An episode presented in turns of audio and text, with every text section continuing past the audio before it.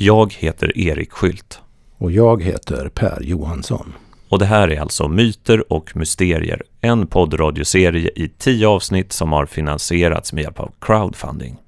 Ja, det betyder att 149 personer tillsammans har samlat in över 100 000 kronor, vilket gjort det möjligt för oss att producera de här programmen. Innan vi drar igång dagens avsnitt skulle vi därför vilja rikta ett stort tack till alla er som trott på vår idé och valt att stötta oss. Vi är er evigt tacksamma. Vi vill också passa på att rikta ett särskilt tack till våra toppdonatorer, vilka är Friendly Development Group, Eva Schwarz Grimaldi och Stefan Hyttfors. Och det är också Rosenkorsorden Amork, en modern mysterieskola i filosofi, mystik, vetenskap och kultur. Det är också Stakston, en digital tankesmedja och kommunikationsbyrå som drivs av författaren och mediestrategen Britt Stakston. Och vi vill också tacka Byggfenomen, arkitektkontoret som inte ligger i tiden. Samt Digital Life, en tidning om den digitala världen som täcker allt från teknik och pryltester till film, musik och spel. På digitallife.se så kan man kostnadsfritt prenumerera på pdf-tidningen. Återigen, stort tack till alla ni som stöttat oss. Men nu är det dags för dagens program i serien Myter och mysterier.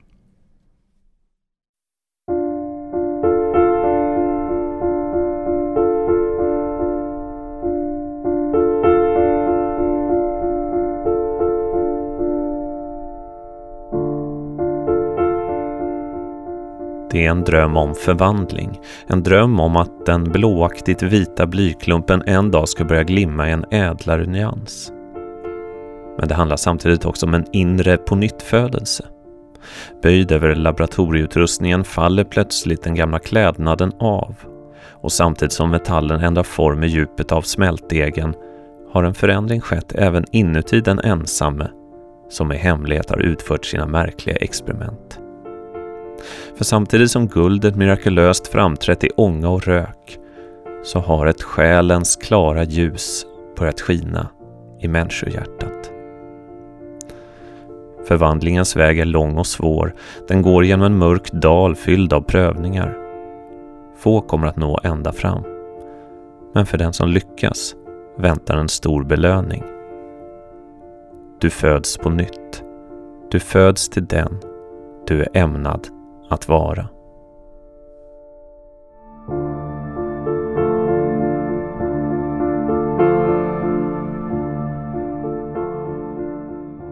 Vi sitter idag i Per Johanssons bibliotek i hans hus i Hör i Skåne.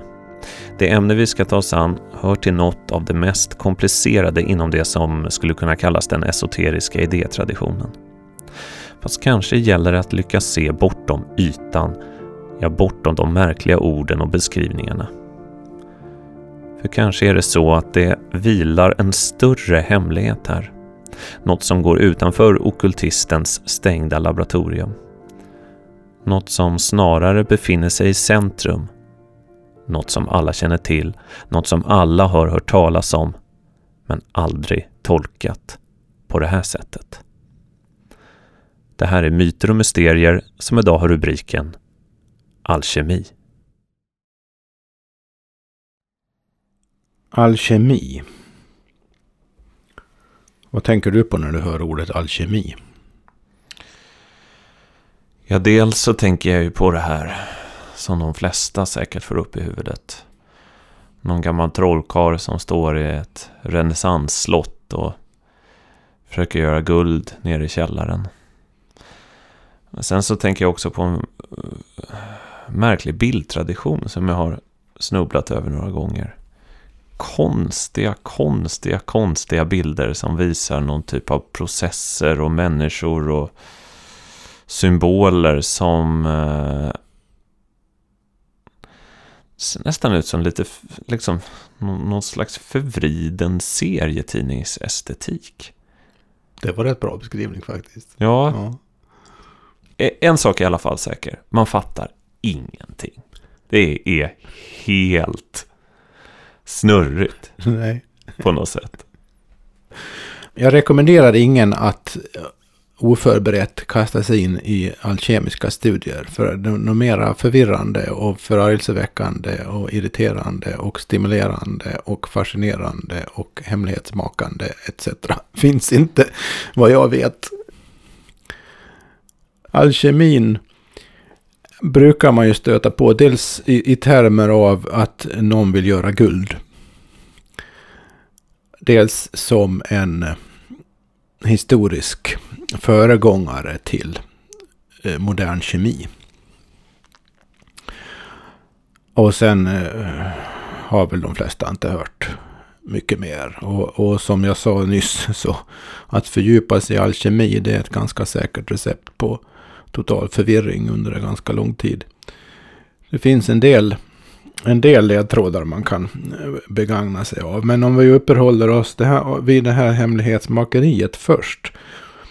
Alltså, alkemin vid sidan av astrologin har under egentligen hela den västerländska historien varit den dominerande, på, mest påtagliga sidan av den så kallade hermetiska traditionen. Den, all, någonting i alkemin, i allt det här svårgenomträngliga virvaret av serietidningssymbolik.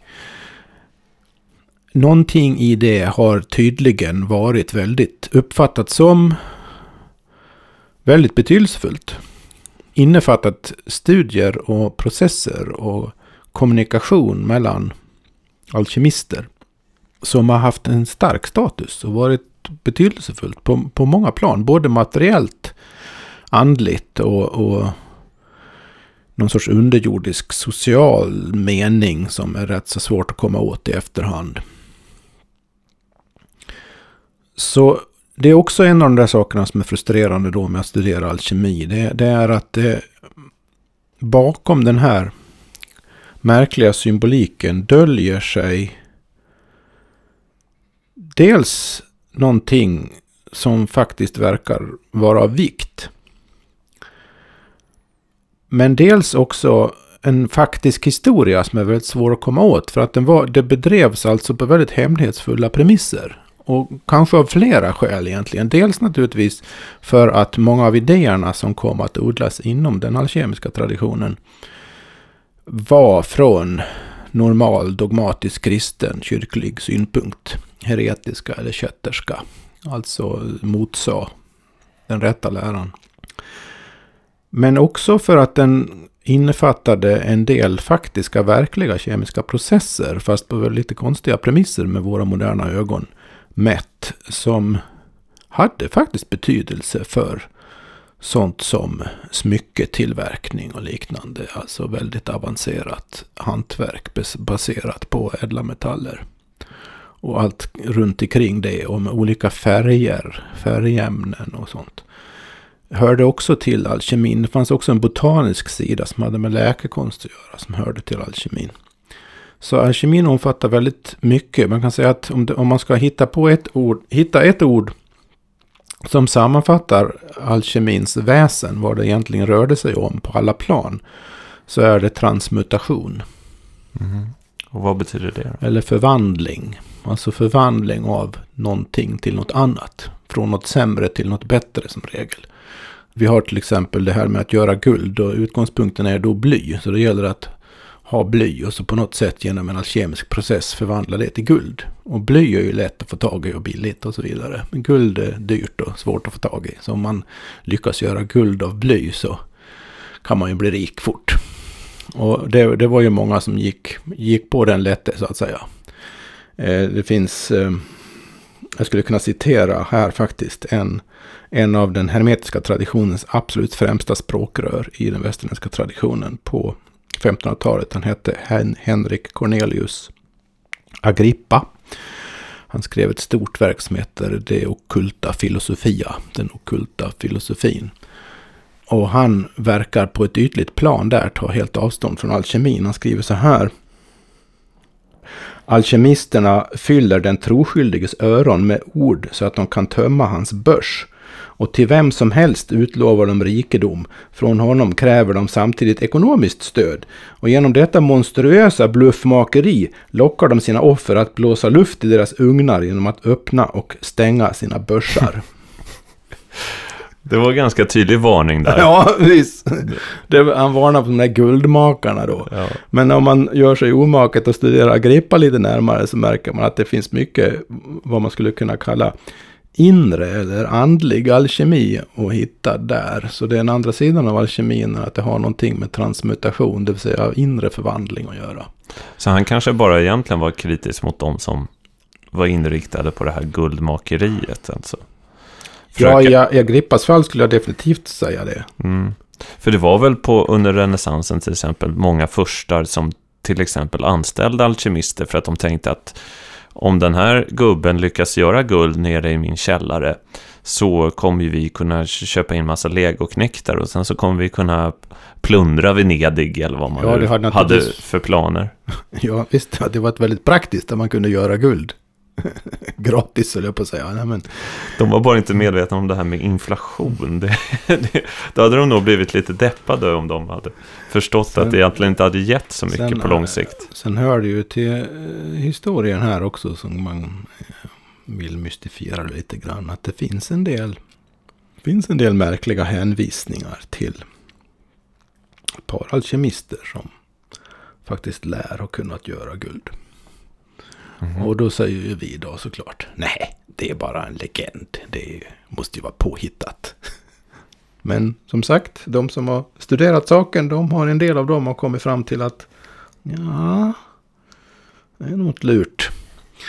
Så den lilla mystiken kan vi ju bibehålla då när Ja. det gäller guldmakeri. Men eh, annars så är väl jag definitivt benägen att hålla med Agrippa här om att eh, själva guldmakerisidan av alkemin är, är ingenting att ta på något större allvar. Vad, alltså själva ordet alkemi, vad, vad kommer det ifrån egentligen? Vi kan komma till det. Jag ska berätta en liten annan sak först. Ett sätt att få en ingång i det här, apropå guld. För vi har, vad vi har att göra med här och som är så uppenbart i de här teckningarna och målningarna, illustrationerna som du nämnde. Som påminner om någon sorts märkliga seriefigurshybrider i de mest underliga eh, positioner och sammanhang och, och, och sammanställningar. Och det, det är tuppar och det är lejon och det är människor som är både män och kvinnor och det är solar och månar och, och allt möjligt. En enda röra ibland ser ut som. Fast det, det är egentligen ingen röra men det, det är väldigt svårt att förstå sig på det. Det enda sättet att, att egentligen börja närma sig det här på något vettigt sätt, det är att steg ett är att förstå vad symbolik, hur symbolik egentligen fungerar i de här sammanhangen. I moderna tiden så har vi ju en föreställning om symboler som godtyckliga. Det tror jag är den dominerande definitionen av, av, en, av vad en symbol. Att det finns en godtycklighet. Vad menas med godtycklighet? Att det är Ja. subjektivt? Nej, att man... Det, det betyder att man, man bestämmer att någonting symboliserar något annat. Och det finns inget samband mellan symbolen och det symboliserade. Det enda, enda som har någon betydelse är att man uppfattar symbolen som att den pekar på det som symboliseras. Det behöver inte finnas något så att säga logiskt eller internt eller samband mellan, ta till exempel bokstäver, ord, tryckta ord. Mm. Om jag, jag läste precis ett citat från Agrippa. Ja. Finns inget samband mellan Agrippa och bokstäverna i den bok jag läste som symboliserar. Nej, de är helt neutrala, skulle man kunna säga. Ja, så. de är godtyckliga. Ja, Så god, godtyckligt betyder att symbolen och symboliserade är två helt olika saker Ja. som man bara har fått för sig att man ska kombinera. Och när man väl har lärt sig att sätta de kombinationerna i samband med varann ja just så, så får man automatiskt en association till det symbolisera, symbolen pekar på. Ja, just det. Som när du läser en bok så får du massa bilder i huvudet. Mm. Men de bilderna finns ju inte i boken utan bara i ditt huvud. Ja, Alltså, alltså, är, alltså är sambandet mellan bokstäverna i boken och vad du upplever i ditt, i ditt sinne godtycklig. Du, Ja. skulle kunna sam, du kan ju få samma bilder av att läsa en, en, en bok på, om du hade kunnat arabiska. Så du Ja, kunnat just läsa en roman på arabiska. Du har ett helt andra tecken, sett helt annorlunda ut. ja. Men du hade fått i stort sett samma bilder i huvudet ändå kanske. ja. Eller hur? Ja. Mm. ja, men jag är med. Men, eh, men och, och Men hur är det med de alkemiska symbolerna? Ja, det har vi redan pratat om faktiskt när vi i programmet om det gamla Egypten. Om vi tar de alkemiska symbolerna. Det finns en lång rad symboler då naturligtvis. Men två väldigt viktiga symboler är guld och silver. Och solen och månen. Och då skulle man kunna säga att guld symboliserar solen. Och månen symboliserar silver. Och omvänt. Guld och silver är liksom jordiska återspeglingar av solen och månen. Men vad betyder det? Egentligen är det fel att säga att guld symboliserar solen. Det är mera rätt att säga, och det är det som är det speciella med den här gamla sortens symbolik nu då, där man, där man tänker i termer av reella samband mellan symbolerna. De är alltså inte godtyckliga. Det är att både guldet och solen symboliserar det som ger upphov till guldet och solen. Mm, just det. Både månen och silvret symboliserar det som ger upphov till månen och silvret. Och det har vi lärt oss i det gamla egyptiska tänkandet att det är Ra som ger upphov till solen. Ja, och också även till guldet då. Ja, fall. just det. Så i så fall, i det gamla egyptiska tänkandet så är både guldet och solen kopplade till Ra. Ja, och för att göra det här lite mer generellt så kan man säga att symbolik i den här meningen betyder att det du ser är ett tecken på något annat som du inte ser. Och det är det som du inte ser som är det som egentligen finns. Och som manifesterar sig i det du ser. Så det är alltså samma princip eller samma gudomliga princip som manifesterar sig som guld och som solen. Jag gissar då att alkemin är någon slags språk för att hitta de här då dolda sambanden. Ja, precis. Ja, så att alkemin på så sätt är... Får jag eh, försöka göra en liknelse här? Ja, Vi läser ju... Vi lär oss läsa för att förstå en text.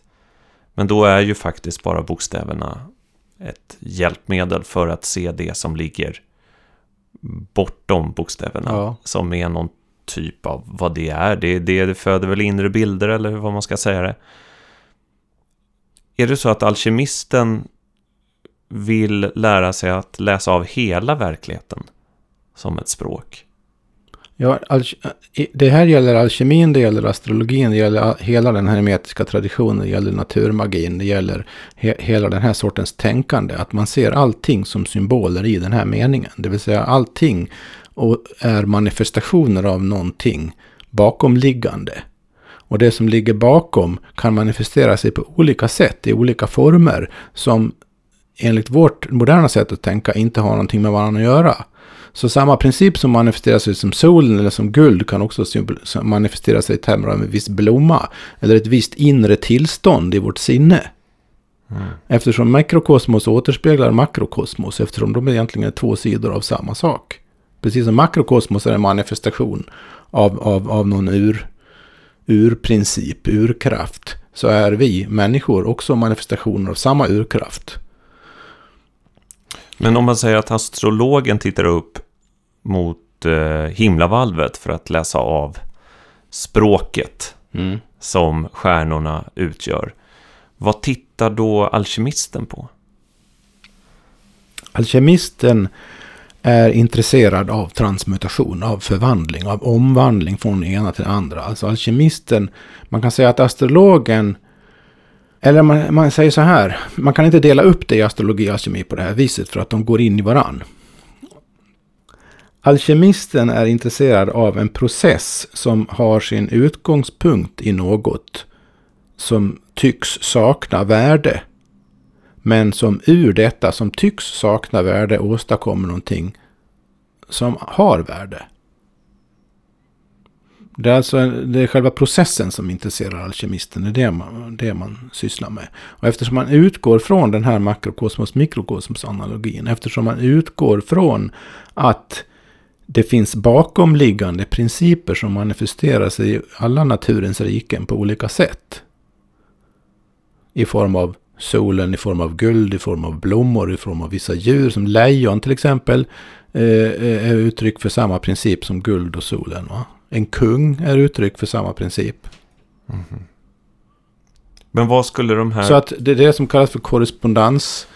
Ja, just, just det. Och det verkar helt irrationellt från vår synpunkt. Men, om- men om, man- om man inser att allting är symboler. Och att man då inte menar honom, att man verkligen menar det, att allting symboliserar någonting annat än det synes vara. Och att det verkligen gör det. Då uppstår ju frågan, jaha men vad symboliserar det? Och om man kan bak, komma bakom symbolen, hur kan man påverka det som är symbolen, det vi kallar verkligheten? Den fysiska världen, hur kan man påverka det? Genom att rätt förstå symboliken, hur kan man påverka manifestationen, världen, via de bakomliggande principerna? Så att en alkemist, vi säger, en, en, vi säger att en rejält skicklig alkemist skulle dimpa ner i vår värld idag och bekanta sig med vårt vanliga tänkande i Sverige det här året.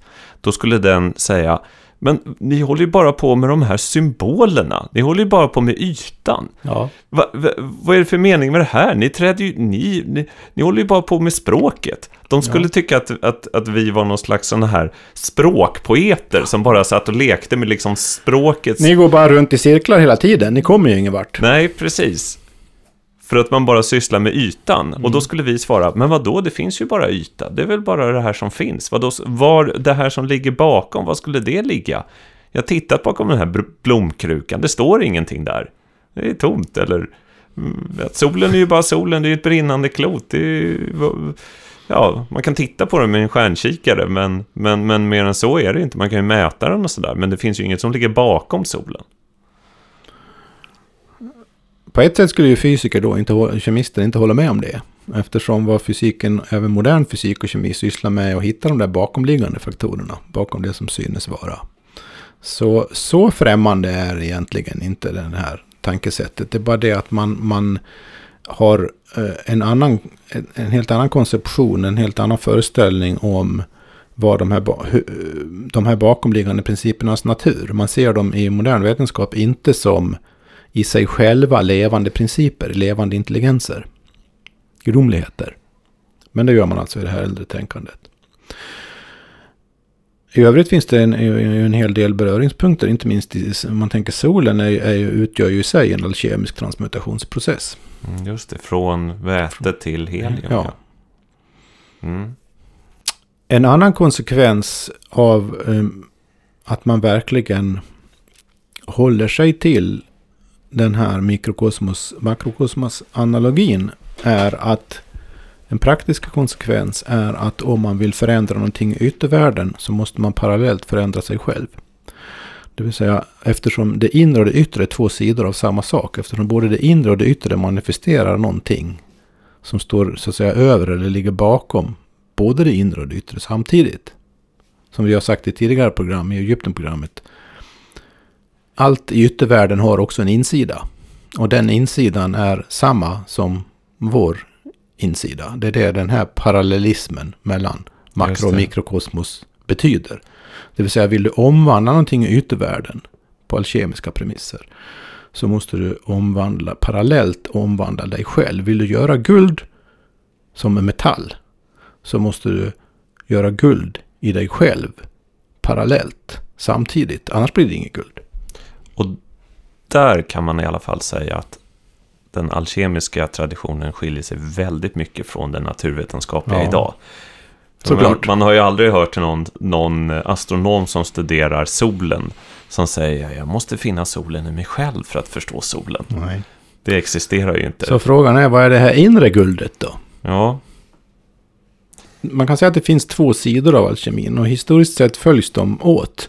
Men av olika alkemister betonas de olika. En del betonar och experimenterar med de här yttre processerna. Samtidigt som de vet att det kräver en viss typ av eh, eh, mental koncentration och andlig utveckling för att åstadkomma. Eh, men det finns också en, en, en mera renodlad inre tradition när det gäller alkemin som tolkar de här symbolerna i termer av inre utveckling, skulle vi säga idag andlig utveckling. Transmutation av en själv från något ofärdigt till något fullkomligt. Du frågar var termen kommer ifrån, alkemi. Den direkta källan är från arabiskan alkemi. Från Egypten brukar man översätta det med. Men egentligen ordagrant så betyder det eh, från det svarta eller från den svarta jorden. Egypten var ju den svarta jorden, den bördiga jorden som Nilen. Nilens översvämningar lämnade efter sig. Och det här det svarta, eller på latin, nigredo, är i sig ett väsentligt inledande stadium i en alkemisk process. Så det finns, det, och det finns mycket från eh, egyptisk symbolik bevarad i alkemin. Och den, eh, alkemin anses ha sitt ursprung. Den förmedlades till människorna av den egyptiske guden Tot. Eller även känd som senare som Hermes Trismegistos. Det finns ett tidigt alkemiskt manuskript som heter Profetissan Isis till sin son Horus. Mm. Isis var ju en, en, en betydande central egyptisk gudinna. Det finns en hel mytisk cykel kring Isis, hennes make Osiris och, och Isis son Horus som jag inte ska gå in på nu för då blir det ett helt program i sig själv. I, den här, I det här alkemiska manuskriptet då profetissan Isis till sin son Horus så meddelar Isis Horus en hemlighet. Hon säger så här. Man måste hålla sig till den existerande naturen och den materia man har till hands för att bereda något. Guld ger upphov till guld. Lika producerar lika. Typiskt kryptiskt. Ja, det var uttalande. Inte, ja, det var inte så att... Ja. Det, det var inte glasklart direkt. Eh, det väsentliga är det där att man... Om man ska åstadkomma något ädelt så måste man hitta fröet kan man säga. Till detta ädla. I det oädla. Mm. Så det man strävar efter, det önskade, skatten, finns. Där man tror att den inte finns. Det ska återkomma till det temat. Okay. För det är helt centralt. Ja. Jag känner, jag kan ju bara göra ett litet inpass här. Av allt vi har pratat om hittills så, så är... Jag tyckte väl tidigare att, att till exempel astrologi var ett knepigt ämne, men, men när vi talade om det utförligt så... Ja, jag kunde i alla fall förstå tankesättet. Men i alkemin så, så höjs svårighetsgraden helt klart. Absolut. Det här är verkligen inte någonting som gemene man kanske... Eller om man säger så här, det här är ingenting som man förstår i en handvändning. Nej. Det finns en del förenklade floskler som sprids. Som har alkemisk grund. Och det här kommer att bli på ett sätt förenklade floskler vi tar upp här nu också. Men vi ska se om vi, om vi försöker göra det lite enkelt. Så att det känns som att man begriper någonting. Utan att göra totalt våld på hur märkligt och konstigt det egentligen är. Det finns ju en del, vad man skulle kunna säga, rationaliserare av alkemin också. Den mest kända i modern tid är väl psykologen Carl Gustav Jung. De skrev väldigt mycket om, ett par tjocka böcker i alla fall, om alkemi.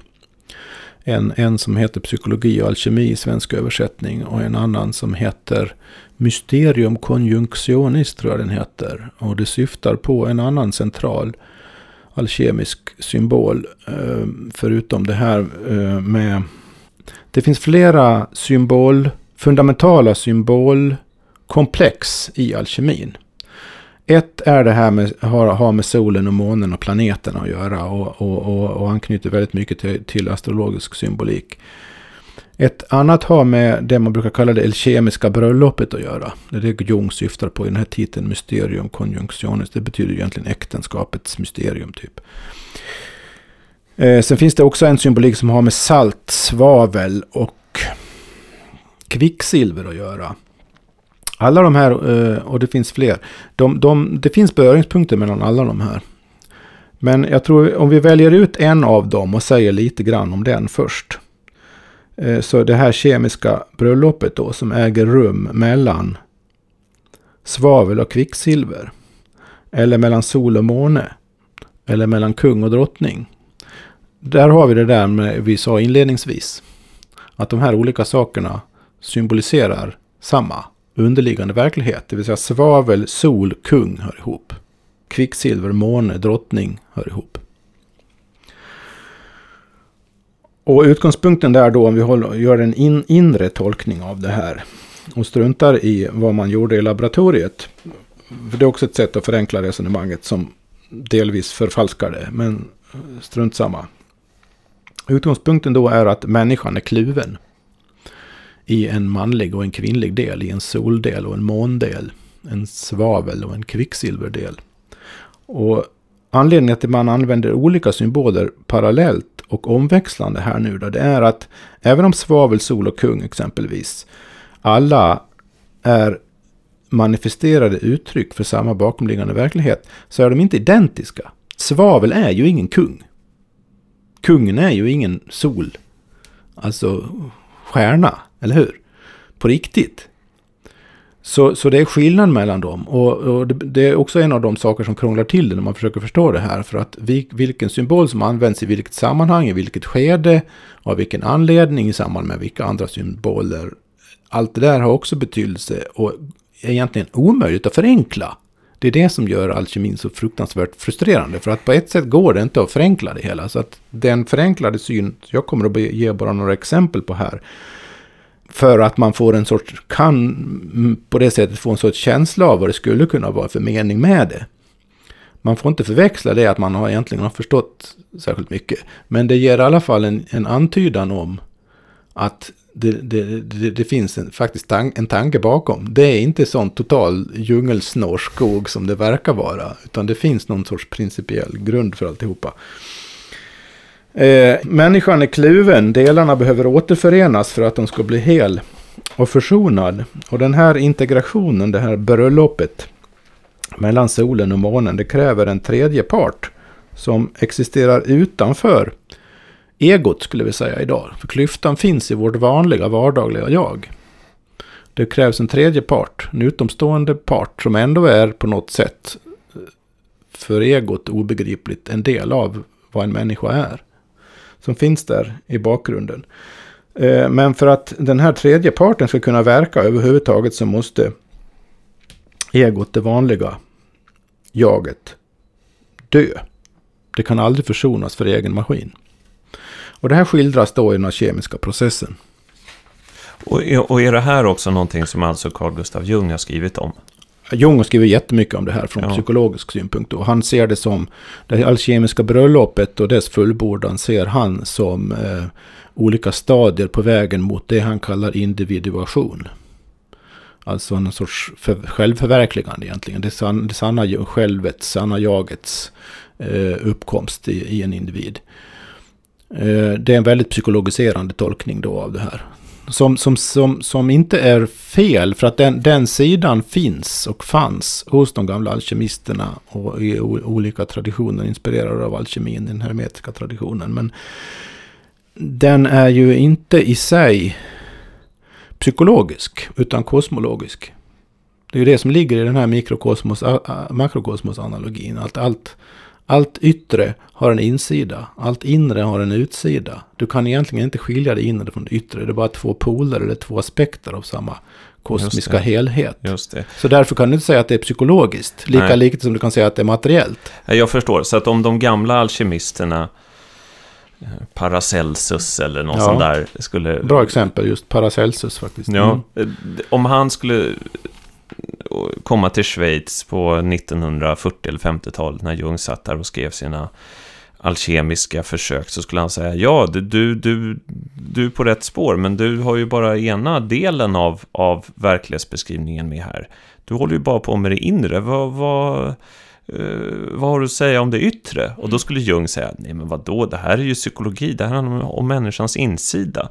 Och Paracelsus skulle då gå i taket och, och, och, skrika någonting om. Du har inte förstått någonting. Det handlar ju om yttervärlden också. Du måste ju... Planeterna, hur står Merkurius då när du har din patient som, som ligger här mm, på din brits? Och då skulle Jung säga, okej, okay, jag, jag vet att jag är, är far out i liksom forskarsamhället eh, under mitt 1900-tal, men här går faktiskt min gräns. Alltså, du kom inte hit med Merkurius och svavel, och det, det har faktiskt ingenting med Men här har du en intressant grej. Det här är en liten parentes, men den är ju väldigt intressant, för den säger väldigt mycket om vår tid i relation till de här märkliga disciplinerna vi pratar om i den här serien.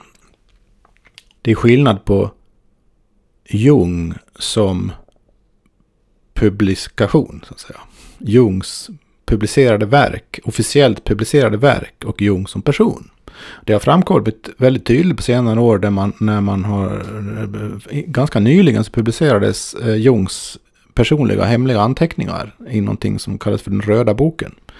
Där framgår det tydligt att han hade inte alls en så enbart psykologiserande syn som hans publicerade verk och som många av hans efterträdare har omhuldat. Utan han hade en betydligt mera genuint okult uppfattning för sin egen del. Det är jättespännande. Det är lite som Newton som, som också undanhöll alkemins alla implikationer i sitt sammanhang. Fast ja, här är det ännu mer okult än Newton då. Så att om man leker vidare med den där scenen mellan den gamle 1500-tals trollkaren Paracelsus och eh, eh, Jung så skulle, eh, skulle Jung då efter ett tag säga okej, okay, jag ser på dig att du är en skicklig alkemist. Välkommen ner i källaren så ska du få Exakt se. så. Precis så. De hade antagligen kommit helt eminent överens. Ja, okej. Okay. Ja, men då, då börjar det klarna lite här.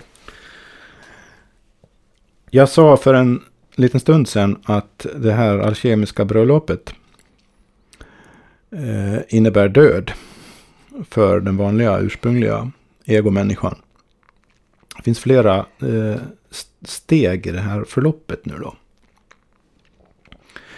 Och de, ja återigen är det så här nu då alkemin att det är olika namn på, på eh, vad som är ungefär men inte riktigt samma saker. Så det finns hur många termer som helst som vi ju, måste säga detta också alltså, vi, vi är ju vana vid att vetenskap måste vara en sorts entydig terminologi. Och inte bara i det vi strikt kallar vetenskapen, utan överhuvudtaget i våra eh, intellektuella resonemang och debatter och så vidare. Så ska man vara överens om termerna, annars blir det bara en enda röra av allting och man pratar förbi varandra och så vidare. Ja, och det, det gör ju återigen alkemin till rena mardrömmen då, för att där finns det inga väldefinierade termer överhuvudtaget och samma term kan användas i olika betydelser och så vidare. Så att om, om, man, om, man, om man inte har en aning om vad det handlar om så, så eller så här, om du vet vad det handlar om så kan du förstå vad du läser. Eller vad någon säger om det. Men om du inte vet det på förhand så har du inte en chans att begripa någonting. Så det är en lite, det är ju en, Jung är ju, är ju helt otrolig egentligen. Han, han har ju då i, på 1900-talet presterat en, en ganska grundligt genomförd tolkning av det här som bringar någon sorts reda i den här snårskogen det är, helt, det, är en, det är en makalös prestation, det är, det är helt klart alltså. För, för, han måste ha varit något på spåren, han måste ha haft någon extrem intuition om, om, om... Han måste ha hittat någon ledtråd, förmodligen i sig själv på något sätt. Eller med någon sorts högre makts hjälp, enligt honom själv. Som, som vägledde honom här. Men eh, anledningen till att jag säger det här igen, det är att när jag ger några exempel och ger namn nu då på några stadier i den här bröllopsprocessen så finns det andra namn för de här stadierna och andra urskilda stadier också i andra sammanhang. Så, ja. Det börjar med ett tillstånd som man kallas för eh, nigredo. Det betyder då svart. Va? Det är det inledande tillståndet. Och det kan antingen vara ett givet tillstånd, ett givet så kaotiskt tillstånd om man inte fattar någonting och är helt lost här i världen. Liksom.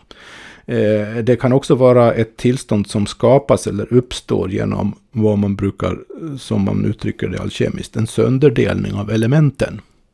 Elementen är ju då luft, eld, vatten, jord, men det är inte luft vad vi menar med luft och vatten vad vi menar med vatten och så vidare. Utan det är, de här orden är symboler för någonting som allting består av. Så om man har för mycket eld så, man är, det har, vi, vi har ju det kvar i språket fortfarande, en eldig person, eller hur? En, jord, en jordnära, jordnära person, person, ja. Det är alkemiska, hermetiska termer. Det kommer från den traditionen, att vi uttrycker oss på det viset överhuvudtaget. Så om, om du då tänker att du har, alla, varje människa har då de här elementen i sig en viss fördelning. Mer eller mindre jämn, ofta lite ojämn. Mm. Den alkemiska processen börjar då med att du urskiljer dem från varann. Du sönderdelar dig själv skulle man kunna Ja. säga i dina beståndsdelar. Ja, Och det är inte behagligt. nej. Okej. Det är en sorts kaotiskt tillstånd, ett mörker egentligen på sätt och vis. Nigredo. Ja. Är det någon slags eh, inferno likt det Strindberg Ja, hamnade i? på sätt och vis kan, kan man säga att det är. Eh, och den främsta sönderdelningen, eh, förutom den här eh, i, i, elementen då, är också att du har den här kvinnliga och den manliga delen, eller den feminina och den maskulina principen. Så nästa steg blir ju då att- förena det här igen. Conjunctio, som betyder bröllop eller förening, äktenskaplig förening. Och då, då, då är nästa steg alltså att förena den manliga och den kvinnliga principen och uppnå balans mellan dem i den jordiska människan, alltså den vanliga i egot i princip. Sen då så kommer mortificatio. Det förenade paret, de gifta polerna, dör och begravs. Jaha, så det är en andra död där? Ja, kan man säga. Det är den först, egentligen är det den... Det, det här inledande Nigredo-tillståndet är ju ingen död. Nej, det är bara bara en. Ja, Ja. En, det är bara ett kaotiskt tillstånd. Ett, Ja, liksom en, Just det, okej. ja. Men nu, och sen, för, sen så upp, uppstår det då en viss ordning. Vad egot bringar re, någon sorts redning, reda i sin tillvaro. Och där kan det ju egentligen stanna. Mm, Men om det inte stannar där, mm. utan kommer till nästa stadium då, mortificatio, då, då, då dör det här preliminärt förenade paret skulle man kunna säga, polerna, feminina och maskulina polen. Efter mortificatio följer då ablutio, där själen, den odödliga delen av människan, som flydde under första, förra fasen, mortificatio, så flydde själen. Man dog och blev begravd. Va? Själen gav sig iväg någon annanstans. Ja. Men under ablutio så återvänder själen och återförenas med den döda, liksom tidigare ihopgifta kroppen och återupplivar den i ett förändrat tillstånd. Och därefter så kommer två eh, faser eller tillstånd som är kommer egentligen samtidigt men som är komplementära i förhållande till varandra. Den ena heter albedo som betyder vit och den andra heter rubedo som betyder röd. Albedo är första gryningen, första ljuset, antydan till ljus. Och rubedo är soluppgången. Det vill säga det är inte det, utan det är... Återigen har vi det här med den här sym, hur symboliken fungerar. Att albedo-tillståndet och gryningen är båda tecken på att någonting har hänt på den inre planet Mm. och på det yttre planet. För det är en verklig förvandling det är frågan om här. Det, för det, det, är en, det är en psykisk andlig förvandling men det får också fysiska följder i, i, i det kroppsliga livet. Så Albedo är då också kungen i sammanhanget, eller mannen. Och Rubedo är drottningen, eller kvinnan. Och det här är det fullkomliga bröllopet. Det slutgiltiga bröllopet. Den nya himmelska människan uppstår i och med detta. Jag förstår. Och, och det här är då, som man kan säga, en av de alkemiska grundprinciperna. Ja. Som Eller du... nej, ja. det är en av de alkemiska processerna som Ja. beskrivs på det här sättet. Ja. Nu, men nu har jag ändå bara gjort ett litet urval av en typ av terminologi här. Och jag har inte riktigt gjort en rättvisa heller. Jag har förenklat det hela Ja. ändå. Men det viktiga är att det är en transmutationsprocess från ett, ett eländigt tillstånd skulle man kunna säga. I vissa specifika stadier med viss specifik innebörd varav död och återuppståndelse är ett väsentligt tema. Ingår för att man ska uppnå det här fullkomliga stadiet då som är det här inre guldet. Mm. Och nu måste jag ju säga en sak. Och här, nu associerar jag utifrån du, vad du har sagt. Och det här kanske leder åt helt fel håll. Men det, det, det är samtidigt för... Det finns för tydliga tecken för att inte nämna det. Alltså, den processen du beskriver nu. Är den egentligen så väsensskild från, från det som beskrivs inom kristendomen? Alltså evangelierna. Både människans förvandling som utlovas och Jesus egen förvandling. Det är ju, det är ju lite likt. Visst är det det? Ja, men, I högsta grad. Ja, men till och med det här, alltså, det här är ju för att jag kan, alkemi kan jag inte så mycket om, men kristendomen kan jag lite grann om. Är det inte så att Jesus ska komma tillbaka från öster? Alltså se mot öster, det är någon sån där term som, som liksom återkommer i kristen terminologi. Morgonrodnaden. Ja, Visst. och, det, och här finns då den i... Den finns inskriven i den här processen. Och, men vad, hur ska man tolka det här då? Ja, är, ska vi- alkemin, eh, är alkemin då eh, influerad av kristendomen eller är kristendomen influerad av alkemin? Ja, vilken är äldst? Ja, det, det är ju, det är ju ja, enligt eh, då, enligt myten så är ju alkemin, ja om den då kommer från det gamla Egypten så är den ju äldst, helt klart. Här någonstans tror jag för viss förvirring börjar inträda. Vad har vi pratat om nu? Vi har pratat om det alkemiska bröllopet. Vi har pratat om en transmutationsprocess från nigredo till någon albedo rubedo som symboliserar på något sätt det fullkomliga slutgiltiga bröllopet eller den nya himmelska människan. Vi har pratat om symbolik hit och dit. Jag har nämnt Isis har jag nämnt Horus. Och jag har nämnt att det har någonting med gamla Egypten och dess mytologi att göra. Och att det fanns någon alkemi i det gamla Egypten. Om vi tar Isis och Horus. Jag kommer inte att kunna reda ut det här. Det går inte att reda ut det här slutgiltigt. Men jag ska reda ut lite antydningsvis. Isis och Horus avbildas på ett sätt i det gamla Egypten och långt in i romersk tid. Innan kristendomen. Och under kristendomens första tid. På ett sätt som ikonografiskt är i princip identiskt med de bilder och statyer som vi känner igen som Madonnan och barnet. Det vill säga Maria och Jesusbarnet. Och då så Isis och Horus skulle vara... Ja. Så Isis är Maria och Horus är Jesusbarnet. Horus växer ju till sig sen. Han är inte barn Nej. alltid. Utan han blir en väldigt mäktig och viktig gud i Egypten. Ja. Och de avbildas på samma sätt alltså? Det är i princip identisk ikonografi. Vad är ikonografi då? Alltså, Ja, bild, bildskrift. Alltså bild, bildsymbolik kan man säga. Bild. Hur någonting avbildas konventionellt. Så att om man ser en bild på Isis och Horus så skulle man kunna tänka, är det där Maria och Jesusbarnet? Ja, och det finns till och med exempel på statyer som förmodligen ursprungligen, ursprungligen syftat på Isis, Isis och Horus. För Isis-kulten var under romartiden, under den hellenistiska tiden, romartiden, väldigt vitt utbredd i hela medelhavsområdet. Den, flyttade liksom ut från Egypten. Spred sig överallt, långt upp i, i, åt alla håll. Hela, hela, hela den kända världen, höll jag på att säga. Eh, Hela romarriket var, var det med Isis-kult. Då måste jag bara säga en sak med tanke på vad vi sa i det förra programmet, där, där vi inte riktigt förstod Maria. Ja. Där Maria i evangelierna i, i, inför Jesus är en, är en person som...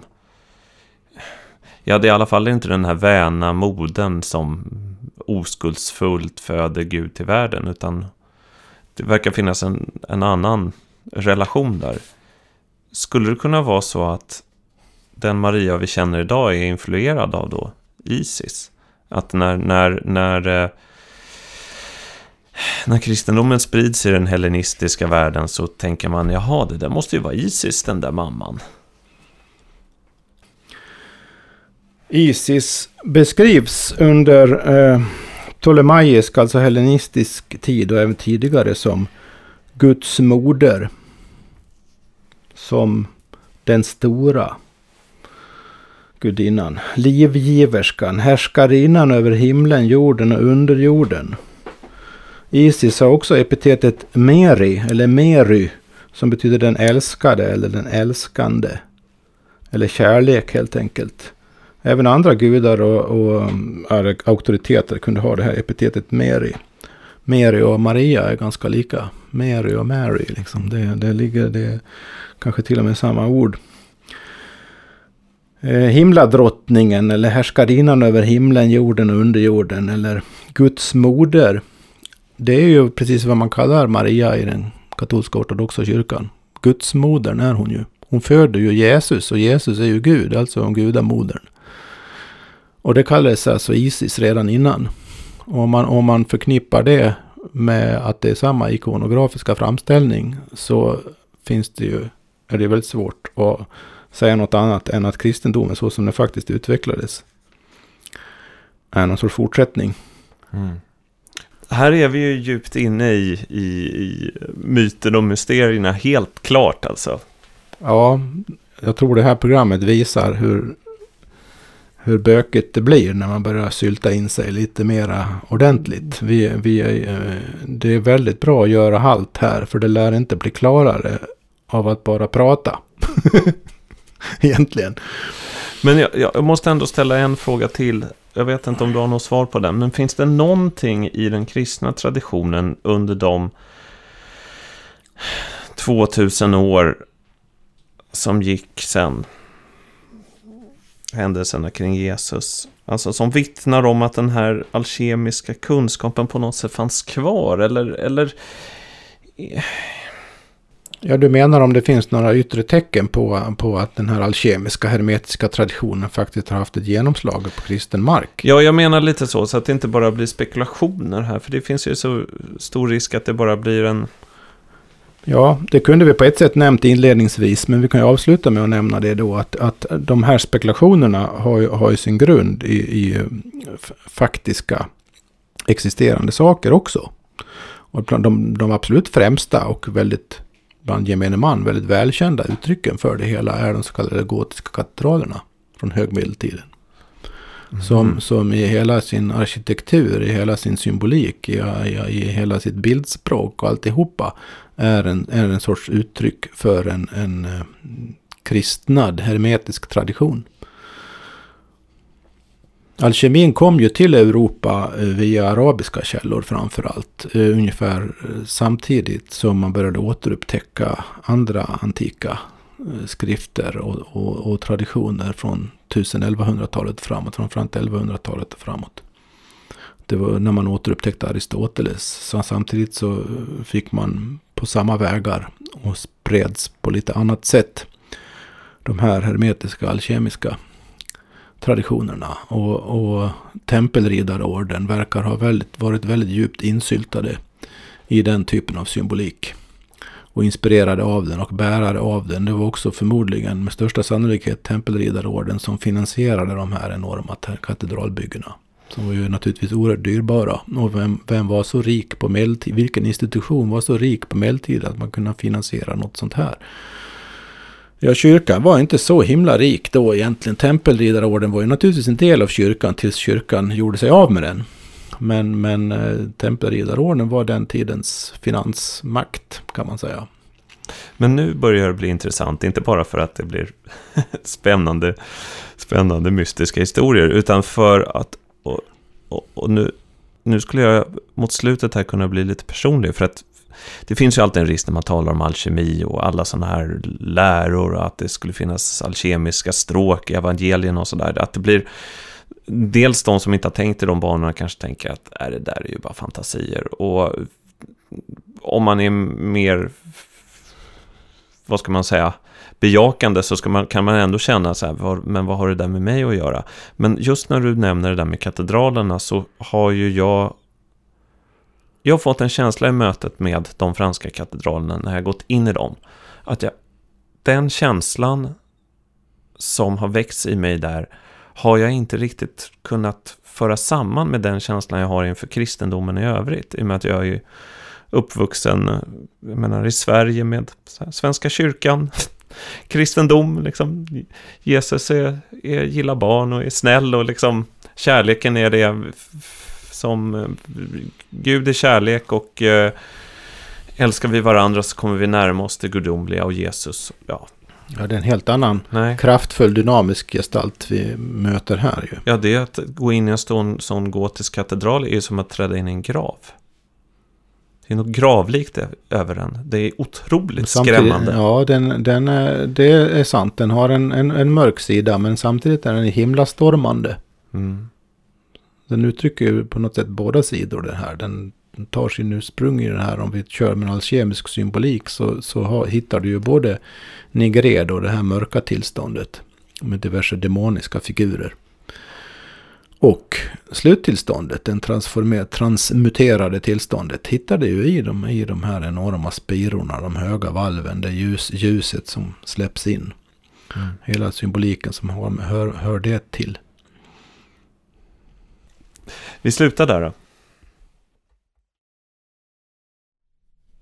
Du har hört Myter och mysterier, en poddradioserie av Per Johansson och mig, Erik Skylt. Musiken i början av programmet var gjord av Chris Zabriskie. Mer information om programmen hittar du på myterochmysterier.se